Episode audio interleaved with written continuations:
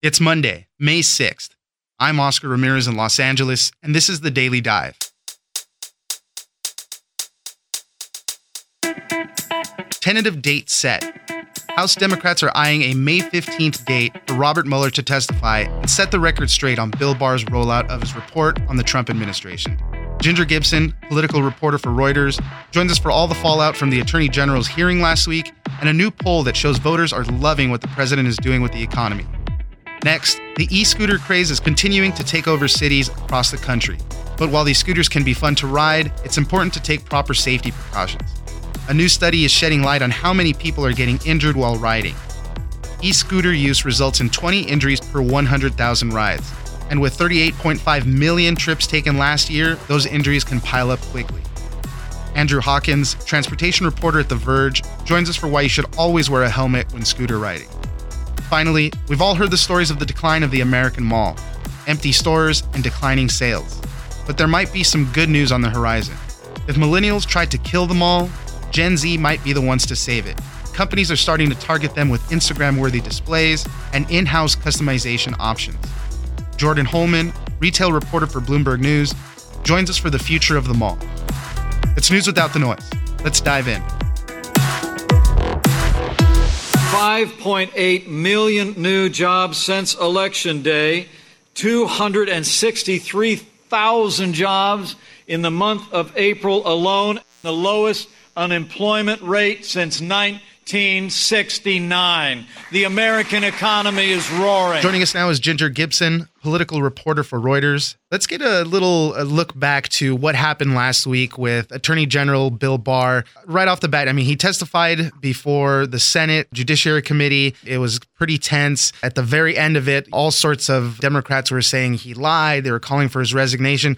How do you think his performance went last week? I think it was viewed as a success by Republicans and a success by Democrats, depending on what side you were on. Democrats felt that they got Barr to make a couple of omissions that they wanted, things like Kamala Harris getting him to say he hadn't looked at any of the underlying evidence in the Mueller report, that he hadn't, as he admitted to Amy Klobuchar, been willing before that to work on some legislation that had to deal with election interference. But Republicans also felt that he held his own, that he didn't give anything up, that he was able to answer every question, and that he really provided an unwavering defense of the president that Trump was happy with at the end of the day.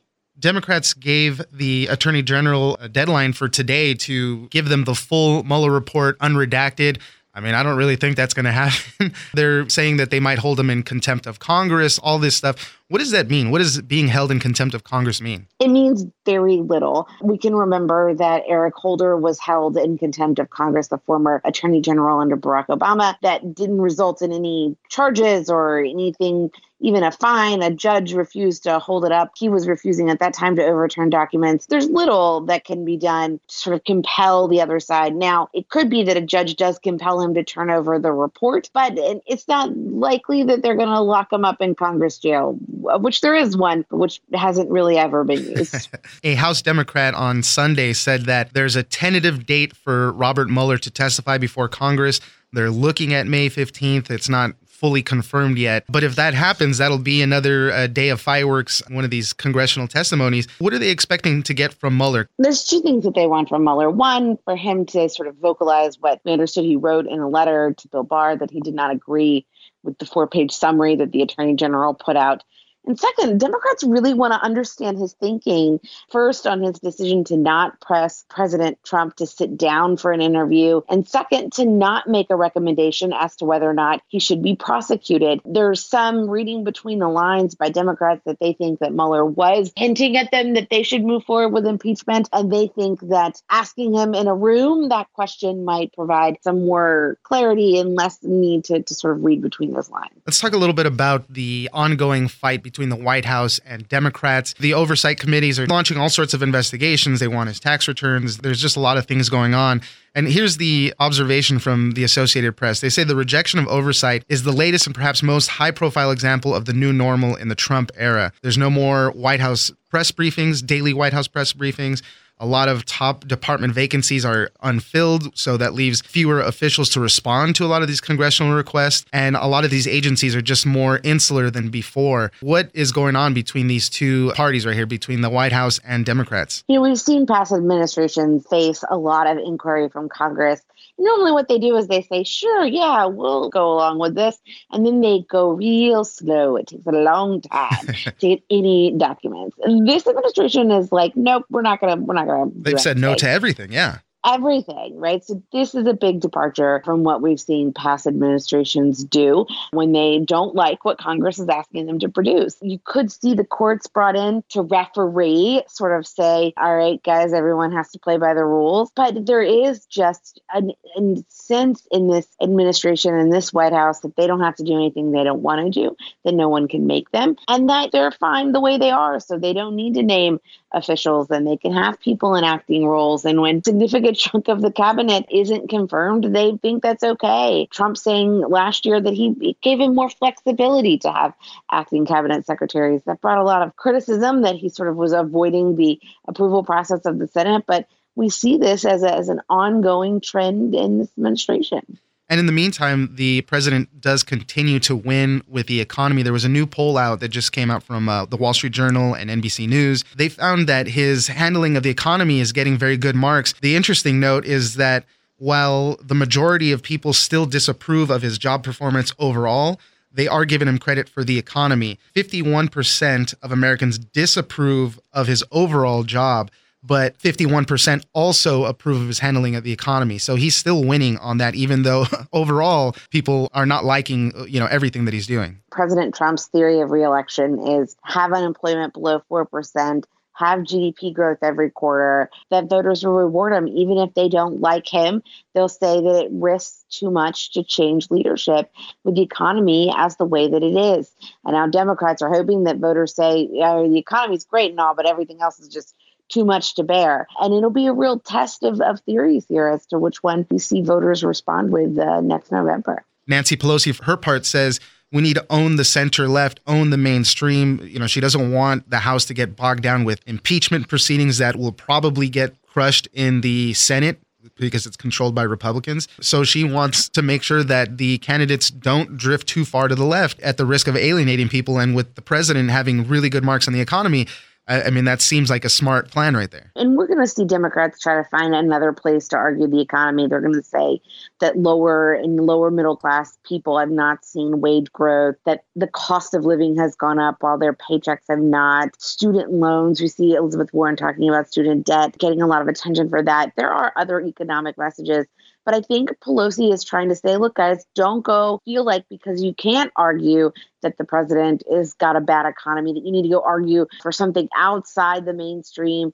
of our party and and telling them to stay on message stay inside the mainstream because they're worried that sort of those middle voters those voters who may have voted for Barack Obama and then voted for Donald Trump, or those voters who reluctantly voted for Donald Trump and may now be exhausted by the chaos and the scandal and the tweeting, that they're going to lose them given uh, the choice between that and, and an option that they think is just too radical on the left. Ginger Gibson, political reporter for Reuters, thank you very much for joining us. Thanks for having me.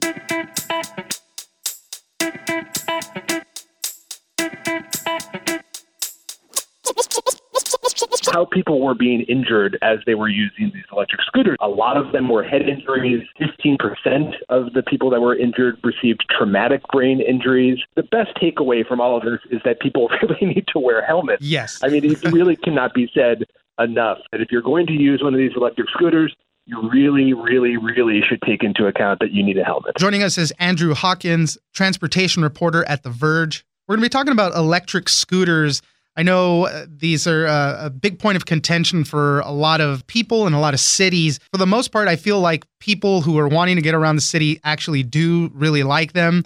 I know cities are bothered by them because they're left all over the place. We're talking about these dockless electric scooters. Sometimes they're thrown all over the place. And then there's those share of people that hate them and kick them down on the floor. But one of the things that we've always been curious about as these things gain in prominence, I mean, they're moving to cities all over the country is how often people get injured on these things. And there was just a study done with the Public Health and Transportation Department in Austin, Texas, in coordination with the CDC. And they've come out with a number that says there are 20 injuries per 100,000 trips. Tell us a little bit more about this, Andrew. This is a pretty comprehensive look. What the researchers did in coordination with the folks in Austin, Texas, was they blocked out about a three month period of time. They checked in with the emergency rooms, with local doctors, and sort of compartmentalized as many injuries as they could that they felt were associated with these electric scooters.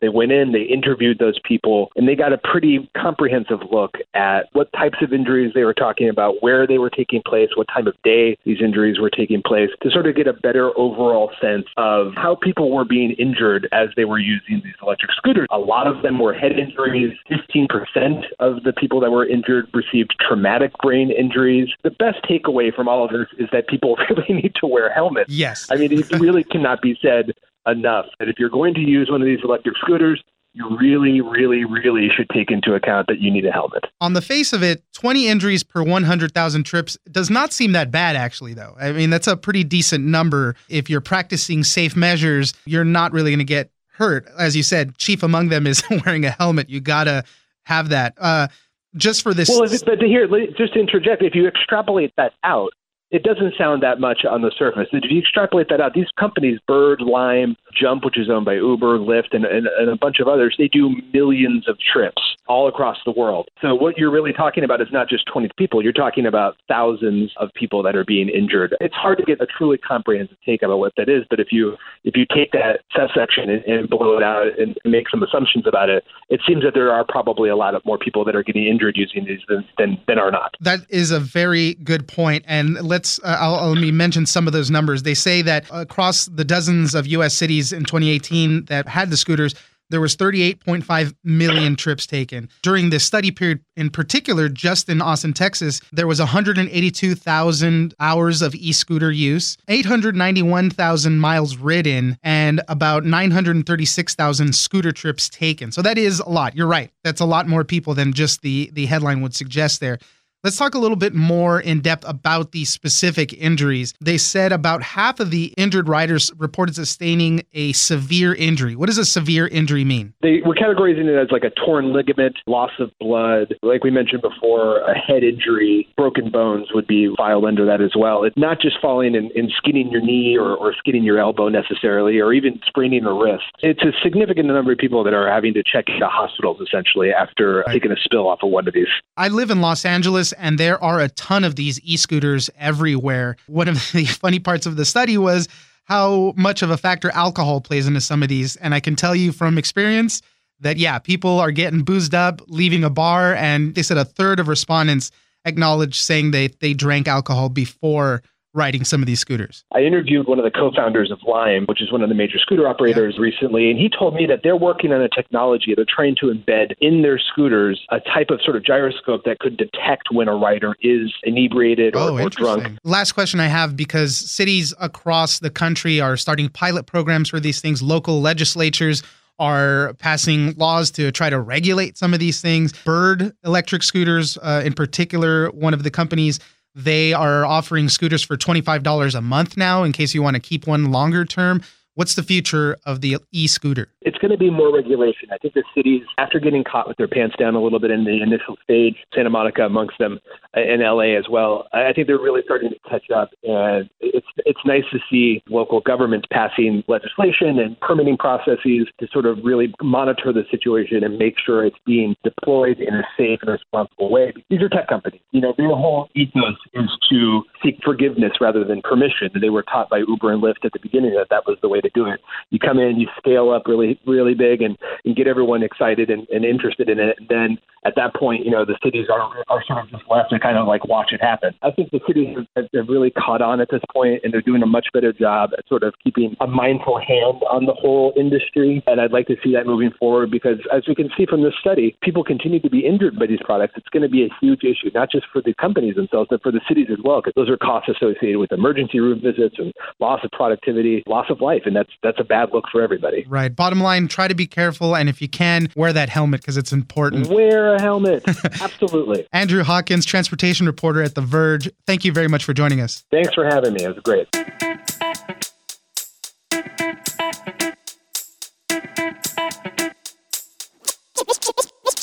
Now there's this hashtag that the teens have to use to post and to get that discount. When you go through that hashtag, you just see like Americana, you know, yeah. Uh, people with Starbucks and doing peace signs and just modeling their clothes essentially for them. So that's really great free advertising. Joining us now is Jordyn Holman, retail reporter for Bloomberg News. We're going to be talking about the future of retail, the future of the American mall. If millennials tried to kill the American mall, Generation Z might be the ones to save it. We're going through this whole period right now where you can go across the country and see various storefronts inside of the malls that are just empty. These uh, big anchor stores that used to be the mainstays of malls like Sears, J.C. Penney's, they're having a lot of trouble keeping their customers and a lot of new businesses aren't wanting to get into the malls, but everybody's kind of changing it up and Generation Z might be the ones to bring it back. Tell us a little bit about this. Generation Z, those are the 7 to 22 year olds who actually really love the mall. So there's a stat that says 95% of them went to the mall in the past three months, which is so much higher than millennials and their Gen X parents. And so the whole idea of the mall dying isn't really the case for Generation Z. They see it as a novelty to go into a mall. You have all these different stores.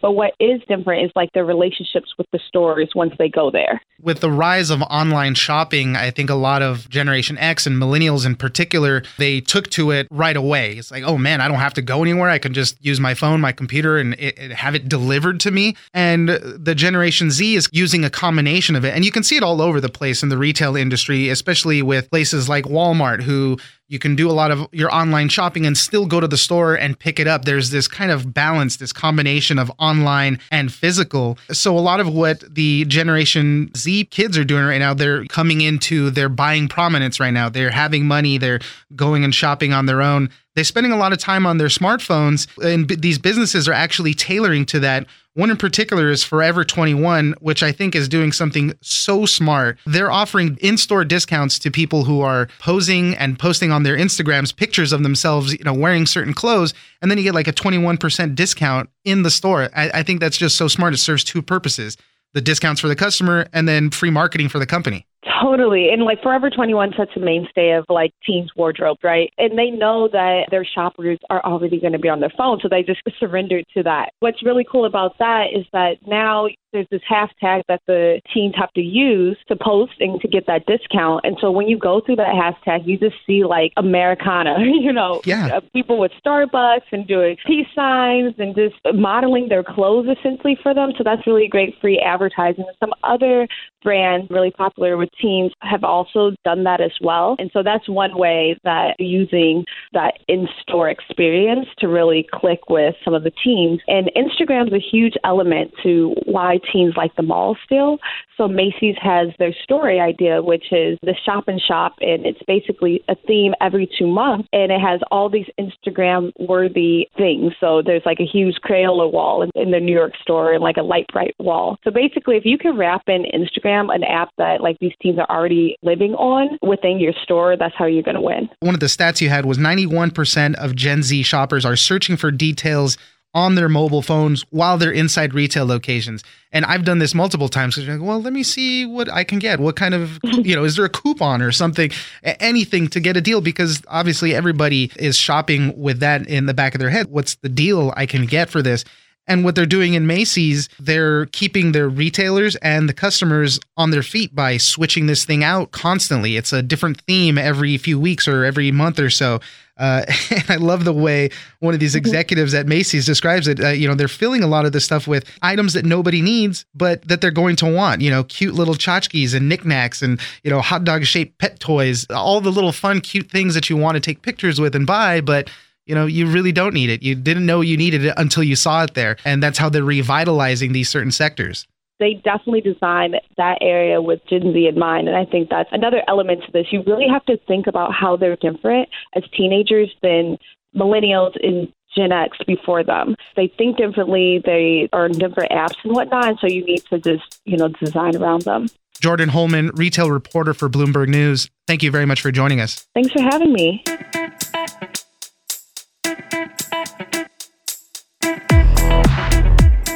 That's it for today. Join us on social media at Daily Dive Pod on Twitter and Daily Dive Podcast on Facebook. Leave us a comment, give us a rating, and tell us the stories that you're interested in. Follow us on iHeartRadio or subscribe wherever you get your podcast. The Daily Dive is produced by Miranda Moreno and engineered by Tony Sorrentino. I'm Oscar Ramirez, and this was your Daily Dive.